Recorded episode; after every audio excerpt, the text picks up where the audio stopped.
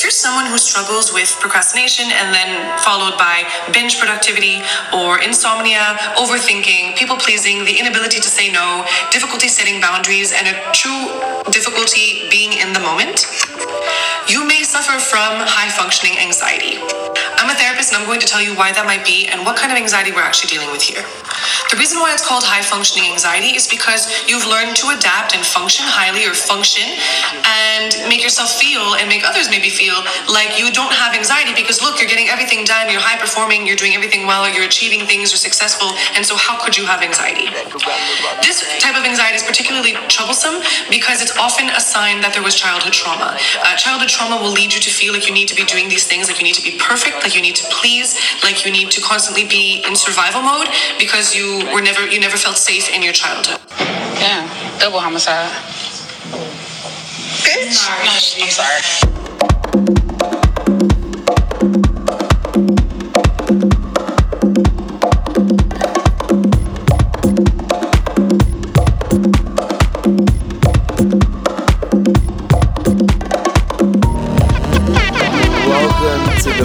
This is your host, Mr. Haberdashery, a.k.a. Aolis White, a.k.a. Double Homicide. I'm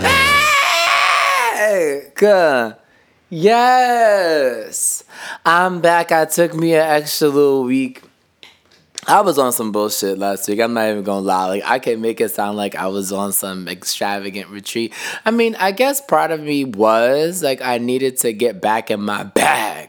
You know, I needed to be home, rested, you know, water my plants and just watch some TV. Watch some really bad TV. Like, I hadn't consumed that much media. I hadn't consumed that much, like, TV. In the past, like, month, like, I would say in March, I didn't watch that much TV. I watched, like, Law & Order, you know. Or it was that April. Whenever Stabler came back, I watched. But, like, ultimately, I wasn't in my bag. Like, y'all, like, I can be. And plus, there wasn't that much out. Like, there wasn't that much I was excited about. So, you know, whatever. But, bitch, last week, I watched all of my shows. I watched Netflix's, Shadow and Bone, which is basically a story about somebody, you know, not trusting, like, someone. The lesson of that is to not trust niggas, in short. Don't trust men. Like, that's the lesson. You might trust one. But especially when somebody mama say they bad, if his mama say he trash, he's trash. Baby girl, hang it up. If his mama say, yo, he's scum, fam. Like, scum. Then he's scum. Like, that's it. You know, so it was a lesson. It's basically about that. I mean, there are other notes, but, you know, that's one that I took. I watched Mortal Kombat, which is basically about really the level of petty that I aspire to. The level of grudge holding that I aspire to, truthfully, honestly. You know, I wish I could be as great as old boy's great-great-great-grandfather because, you know, that is the kind of vengeance that I think is good and is beautiful. That is art. So shout out to them. I remember watching the original Mortal Kombat 1 billion times and, you know, I'm sure it's probably problematic in some way, but I really fucked with it. I thought it was great. I mean, the original as a kid. This one was more, you know, was a bigger budget. They had a budget, but the budget wasn't all that. The budget could have been, you know, the budget wasn't all that. But, I you know, I enjoy her. I watched The Falcon and the Winter Soldier. and or whatever. I watched the whole series. So like I said, I watched a lot of TV because I finished Shadow and Bone. And I did watch, actually, I'm lying. There was something that I watched in April that I loved. There was King Mato Asada, which of course, if y'all know me, I watch my trash Spanish TV. Like, I love my trash, messy Spanish novella style shit. And Netflix has a whole lot of it. And that one was crazy. It wasn't like top, like I have told y'all about crazier shit. It wasn't as messy as it could have been, but I think that's partly because like a lot of stuff that I see from Spain is like high drama, like it's the messiest of the messiest of the messiest. It's like shit that I have never, like it is so far from real life. It's just as messy as possible. This one is Mexican, so it wasn't that like outlandish. It was messy. It was messy. But it wasn't as messy as you would get on like an Elite or a show like that. So I did watch her, and then I watched, Falcon and the Winter Soldier. So I liked it. Okay, so here's the thing. Episode 5 was called Truth, and it was some real shit. And what I liked about this series and is that they did a good job talking about things that I'm really passionate about, which, you know, they did a good job of weaving in racial injustice, particularly that against black people. So there's the Isaiah character, who's a black super soldier, who was experimented on and then erased when, you know, even though he was the only person to survive his trial, like erased, like the whole like without consent, the whole without therapeutic intent, the whole like they really nailed the use, like the whole medical experimentation thing on black people, and then to just discard him and to have to fake his own death for him to have a chance at living his life out. Really, really beautiful. And then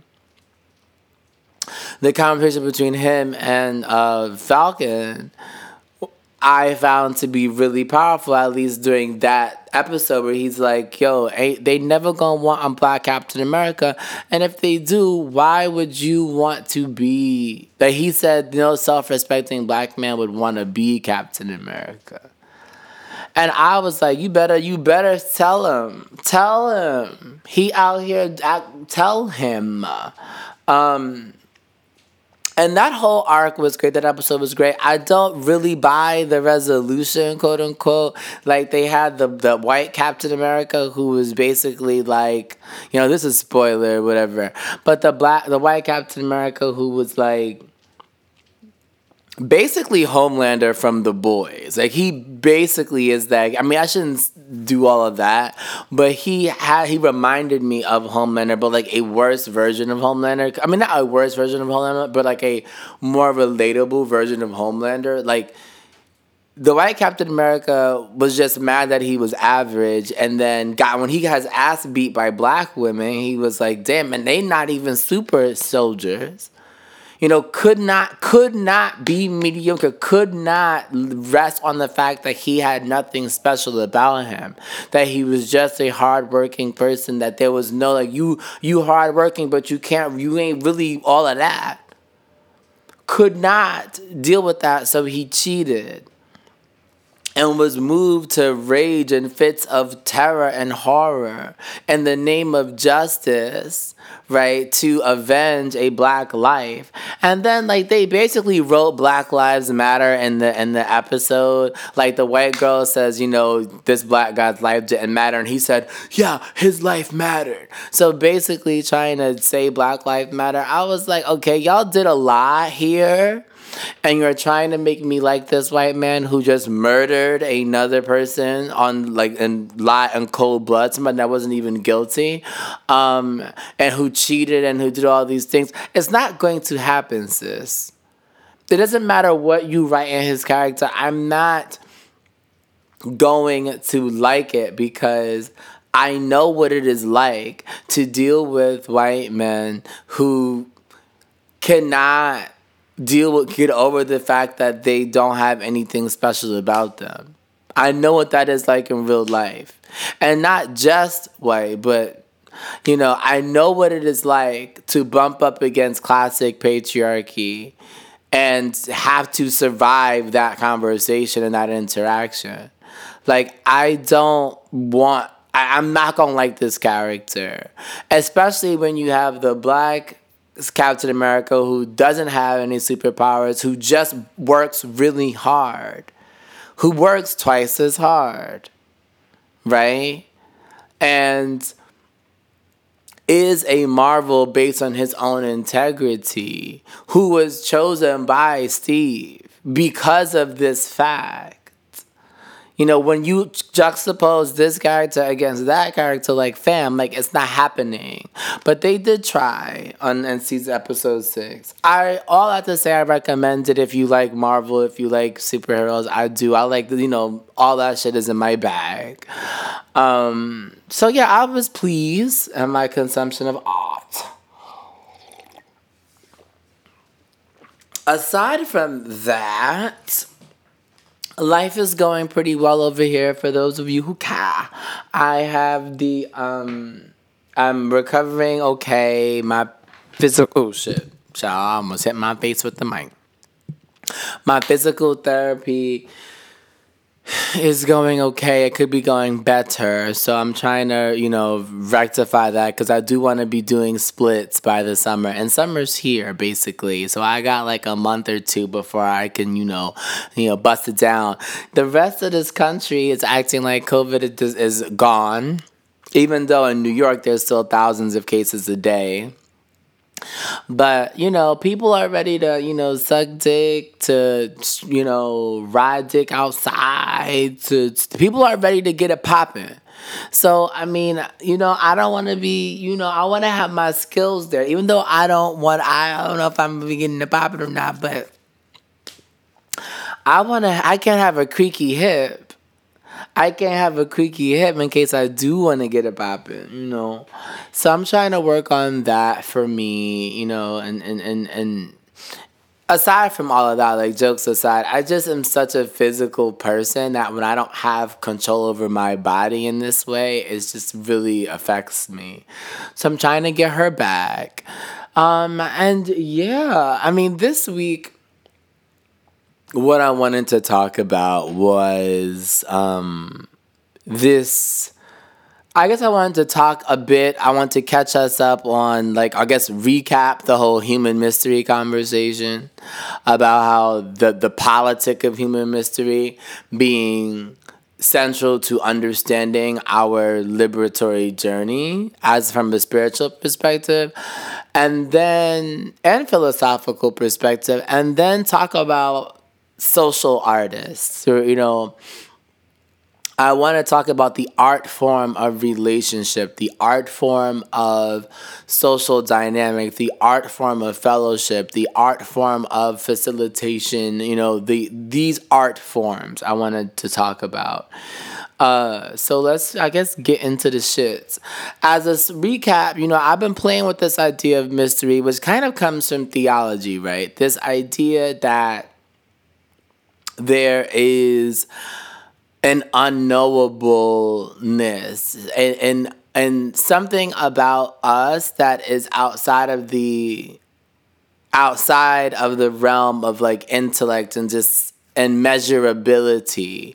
And I think that's important because the industrial sort of capitalist framework relies on human beings to perform in the same way as though we were, like, automated machines at all times. And this is a burden that's placed on, you know, artists, a burden that's placed on all of us, like, that buy into capitalism, as we have to produce this no matter what. And it's a style of oppression that trickles into the way we think about ourselves, like from just an epistemological perspective.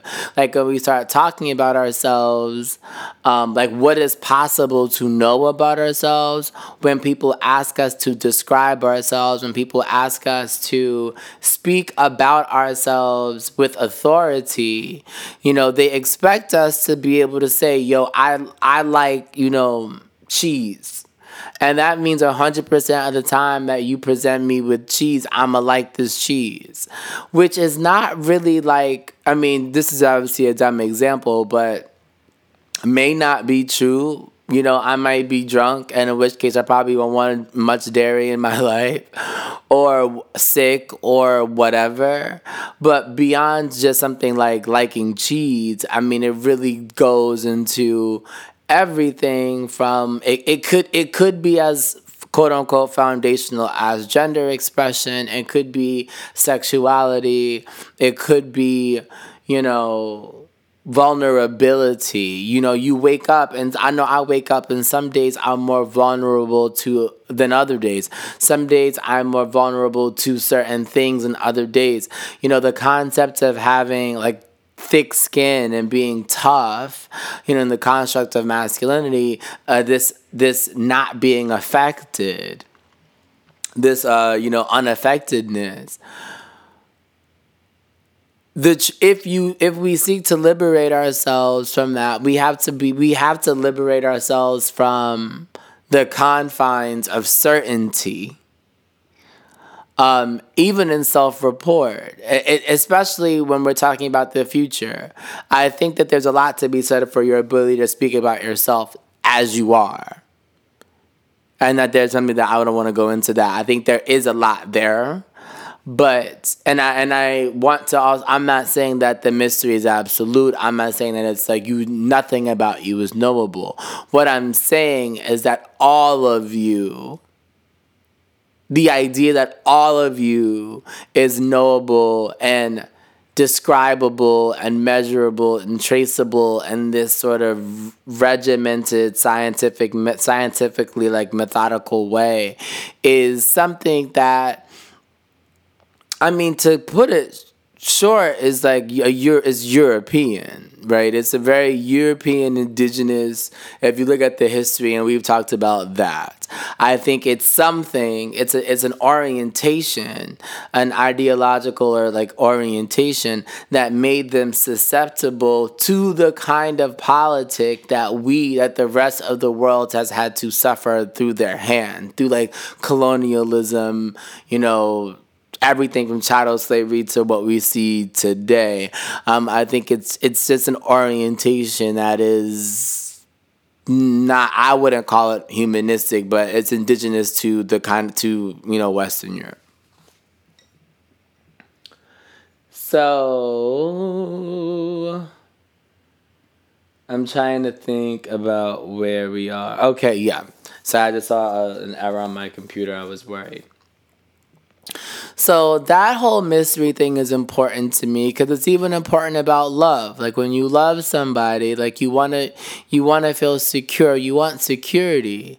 But there's also the aspects of who they may become, you know, loving who they may become, being open and nutritive to who they are becoming, that mystery of not quite knowing, but still being tied by faith. Like the mystery thing is very important to me.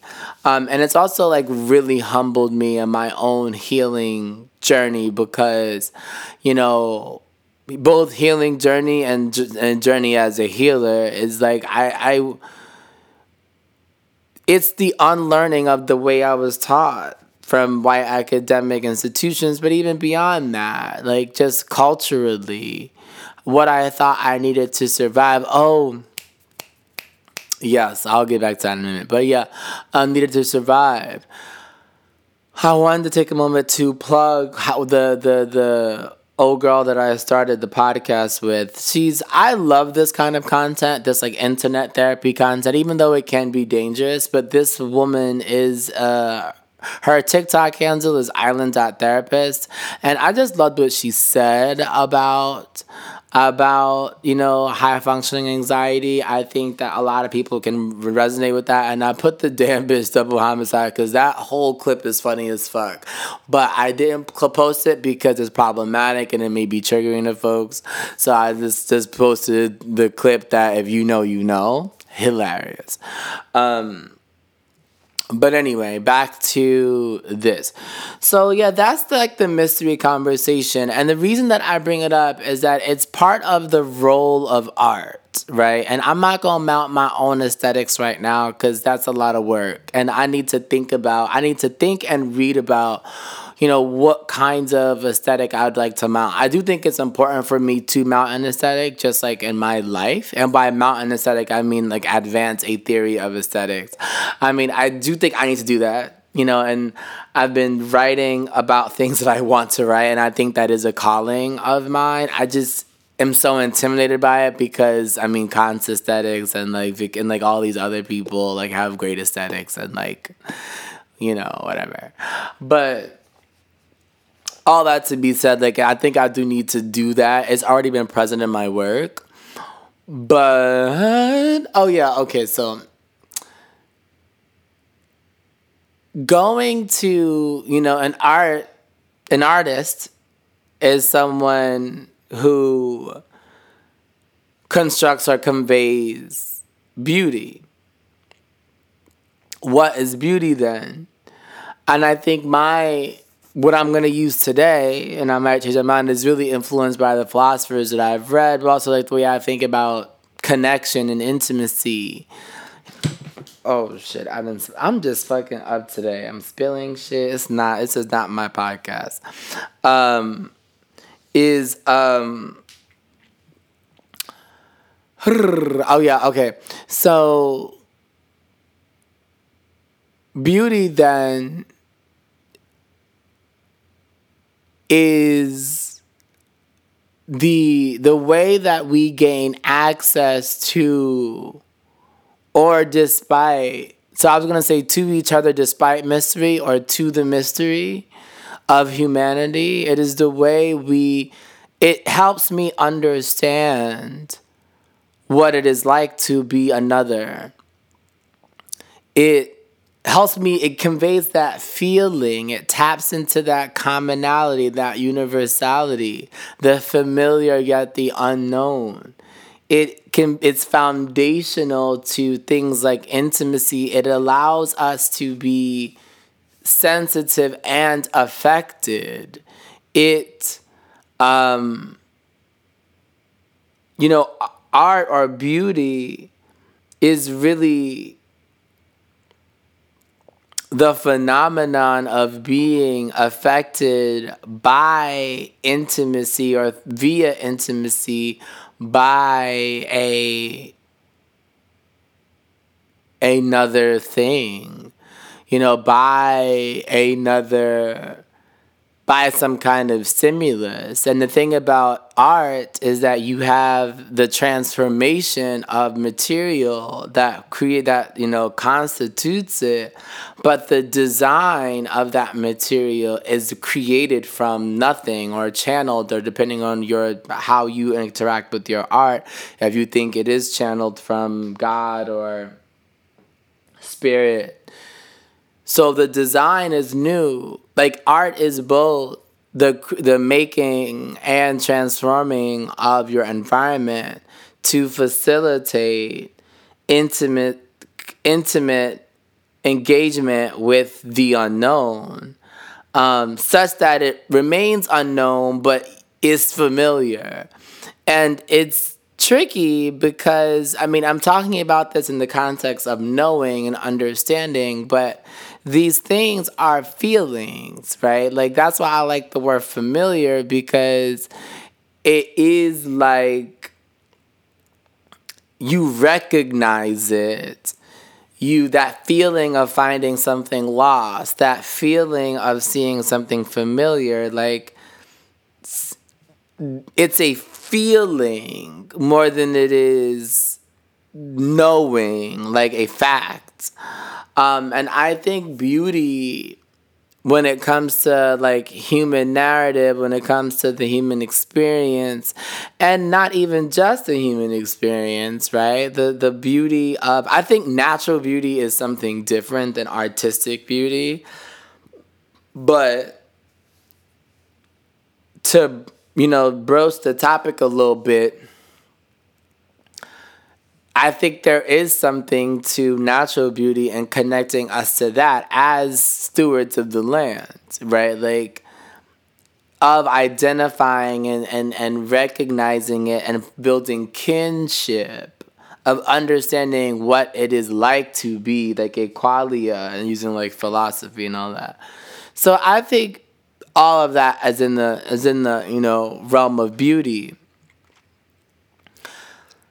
And I think that there's a shit ton of artists that don't have art forms. And there was a line, and I recently read a book called Wayward Lives, Beautiful Experiments. And there was a line that Sadia Hartman writes where she says she was nothing more dangerous than an artist without an art form. And I liked that line because I agreed about the danger, but I agreed about I just liked the idea of an artist without an art form, like this army of creatives, or not army, but just group of creatives, everyone with a creative spirit, which is potentially everybody, right? With this creative spirit, but don't have the skill of rendering art in the traditional art form. And that's the thing, the traditional art forms are sensory. You know, they are visual, they are tactile, they are sonic, you know, or auditory, you know, they are culinary, they are, you know, the traditional art forms are sensory. And I think that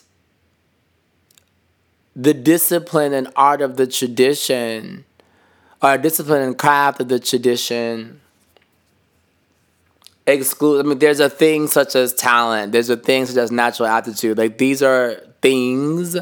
So people feel like if you can't do these things, then you cannot be an artist.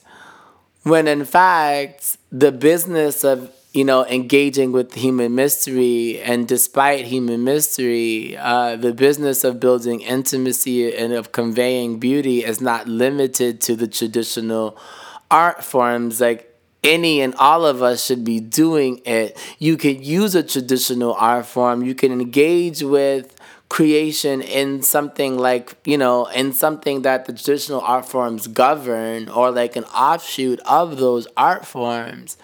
But there is a whole art in relationship.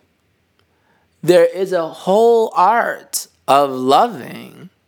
There is a whole art of organizing, of facilitating conversations such that people find something about, a nuance about humanity that they would not find by themselves. The creation of transformative intimacy, the you know, bringing in or birthing a new feeling of familiarity around experiences that we could not possibly know. You know, we only know technically our lived experience. We're only intimately familiar with our lived experience, even if we know of other experiences. And you can be a social artist that you might not have an art form, but when it comes to this love thing, you know how to do it. And you see it as your art when it comes to this fellowship thing, when it comes to storytelling, when it comes to organize, or you know, this is how you do it. And you don't just do the tasks. When people go to your shows, when they go to your events, they are transformed. They are inspired. They have learned something new. You know, that about, they are affected in a new way. They are sensitive in a new way. You know, it don't gotta be you write a bomb ass song, you gotta write a bop. And I think that I say all this to say that in my life, I have been really hesitant to require that everyone in my life be an artist. I felt a lot of guilt around that because in some ways I feel like my artistic talent is a privilege, is a gift. I reflect on my childhood, on my mother giving me a journal at 10 years old when she was in college to get me to put my emotions somewhere. And it really changing my life. I reflect on me being a nerd and reading a dictionary just so I can learn more words. I reflect on me prior than that, like reading plays that she would have in the house. I remember she had The Misanthrope. Who was that? I'm bugging. I can't remember the playwright, but, you know, in the house now, I read that. And not just that, but I've loved music my whole life. Like, I mean, all of my memory, I've loved music, like, period. So, in a lot of ways, I just feel like I am blessed. And I work really hard on my craft. I work really, really hard. And only recently have I figured out how to work. So working hard and working smart, like they say. But there's a way to work for me that really cultivates my musical progression, particularly. And my poetic, like when I'm writing poetry. I still haven't really cracked all of the writing for like other things, but I can write a song, I can write a poem. And I never wanted to be a dick. I mean, to truth be told, I just never wanted to be like, nah, you can't hang on me. You don't got no art form. You ain't creative.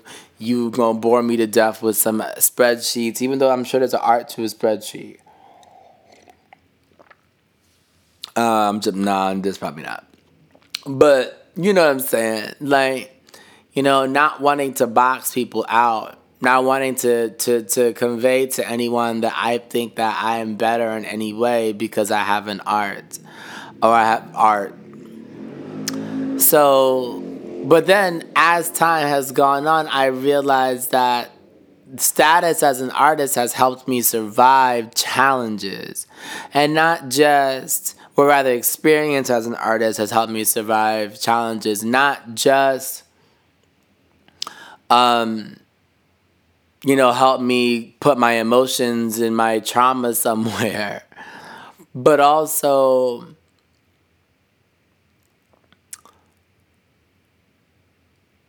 when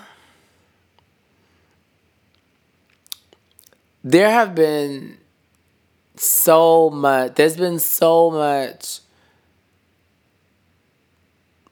the pursuit of art has required so much fortitude. So much vulnerability, so much imagination for me that it has readied me for a battle that I did not know was coming. And when I talk to people that don't have that relationship with art, I realized that all of the time that I had to fight through stage fright And all of the time that I had to work on improvisation and being part of my community in the band on stage and being in the moment. All of the criticism of not, particularly if you sing in church, of like needing to minister as your priority, not like just sing perfect notes. Like needing to like all of that. The worry about how to make art with no money. The fear of people liking your shit or not liking your shit. And people do hate it. People being rejected, but still deciding that even though the world has rejected your stuff, in this moment, are you going to continue to do it and continuing and pressing forward? When you've made something, it feels like it's a reflection of you. The sensitivity to learn new sounds, new words, new styles, what it means to collaborate, like all of these things that I thought were just in the context of art, I am finding they are readying me for liberation more broadly. And it's not to say that artists are just going to be good, right? Because we all know, if you've ever dated a motherfucking artist, artists can be some of the most toxic people on earth. So I'm not trying to say that, we want to nail date an artist. What I am saying, though, is that if you can find an artist who does not compartmentalize, which is hard because compartmentalization is the way that a lot of us survive. And by us, I mean people broadly in this capitalist, like racial capitalist system. Like when the oppressor moves as the oppressor moves, compartmentalization often feels like the only way, especially when, in Western European indigenous culture, that is their culture too. Like the compartmentalization is their thing. So it's like, it's a mess, for people not of that tradition. But if you can find somebody who understand holistic to mean an holistic approach to be integrated as opposite of compartmentalized or comprised of compartmentalized units or whatever. Intimacy will come natural.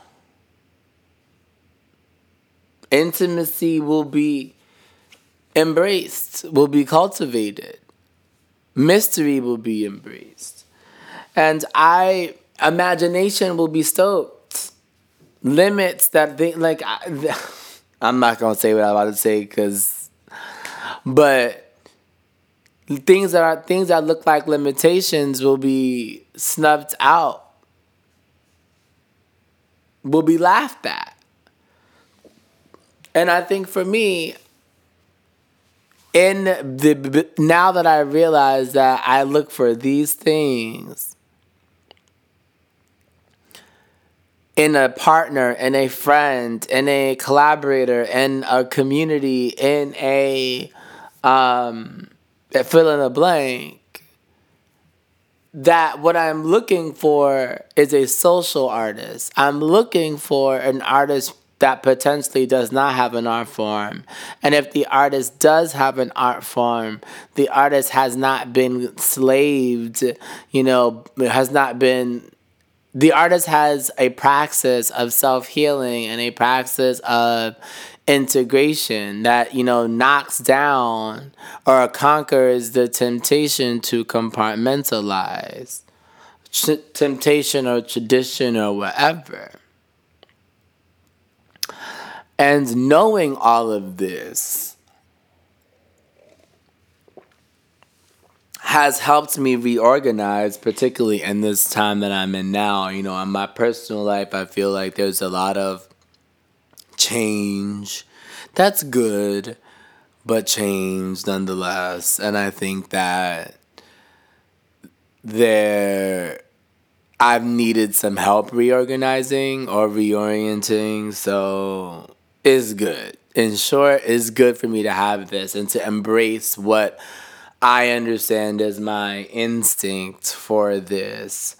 And I think that other people, I think that everyone should embrace the social artist in you. I think that we all have been prepared. Something has prepared us to step into our art, even without us knowing it. I think that if you're a religious person, you have to trust in God. If you're not, you just trust in just the correctness of your experience. You know, that everything has equipped you. There is an art form ready, and even if it's not, traditional, you have the opportunity to build and usher in nuance in every interaction that you have. You have the opportunity to find and build beauty in every relationship that you currently have. I think that a lot of people, and I love romance too, but I think that a lot of people put so much into romance because there's no other place where they feel like they can be creative in love and in relationship. Well, period. Be creative. And even that creativity is informed so heavily by the regime that it's not real creativity. But, if they succeed in making a home, that might be the only thing that they've ever made in their lives. Like, making a home might be it. Making a family might be it. And that's beautiful, right? But if you don't take that intentionality that you learned, that you would have honed into, or you're honed on or whatever, as an artist, you will create something, but it's a mess. And, it's fine, but it could be better, and it could be freeing and liberatory. But aside from that, what I was going to say, I think so many people experience romantic loneliness so loudly because there's no other place, no other outlet. I think that's the case also for human touch. Like, we talked about that, and like physical intimacy. But see, even that still ties to intimacy, which still ties to my construction of beauty, right? Like, so it's related in a lot of ways. I didn't re-listen to last week's episode, so I'm sure that I had meant our last episode, so I'm sure that I had meant to talk about something different than I spoke about today. But I just wanted to encourage everyone to embrace their own artist and their inner creative or whatever, and to encourage us all to embrace our social artistry. And with that, I'm going to leave y'all. I'm actually hungry as fuck. I ain't eat. I want to make this pasta. I want to make this, like, sausage shit. And it's going to slap with some tomato pesto. And I made some tea. And I think I want to have ice cream for dessert. And I think I want to watch some bad TV, even though I think I watched everything. But anyway, much love. I missed you all. I'm happy to be back on the mic. Have a lovely, lovely week, and I'll see y'all in 2.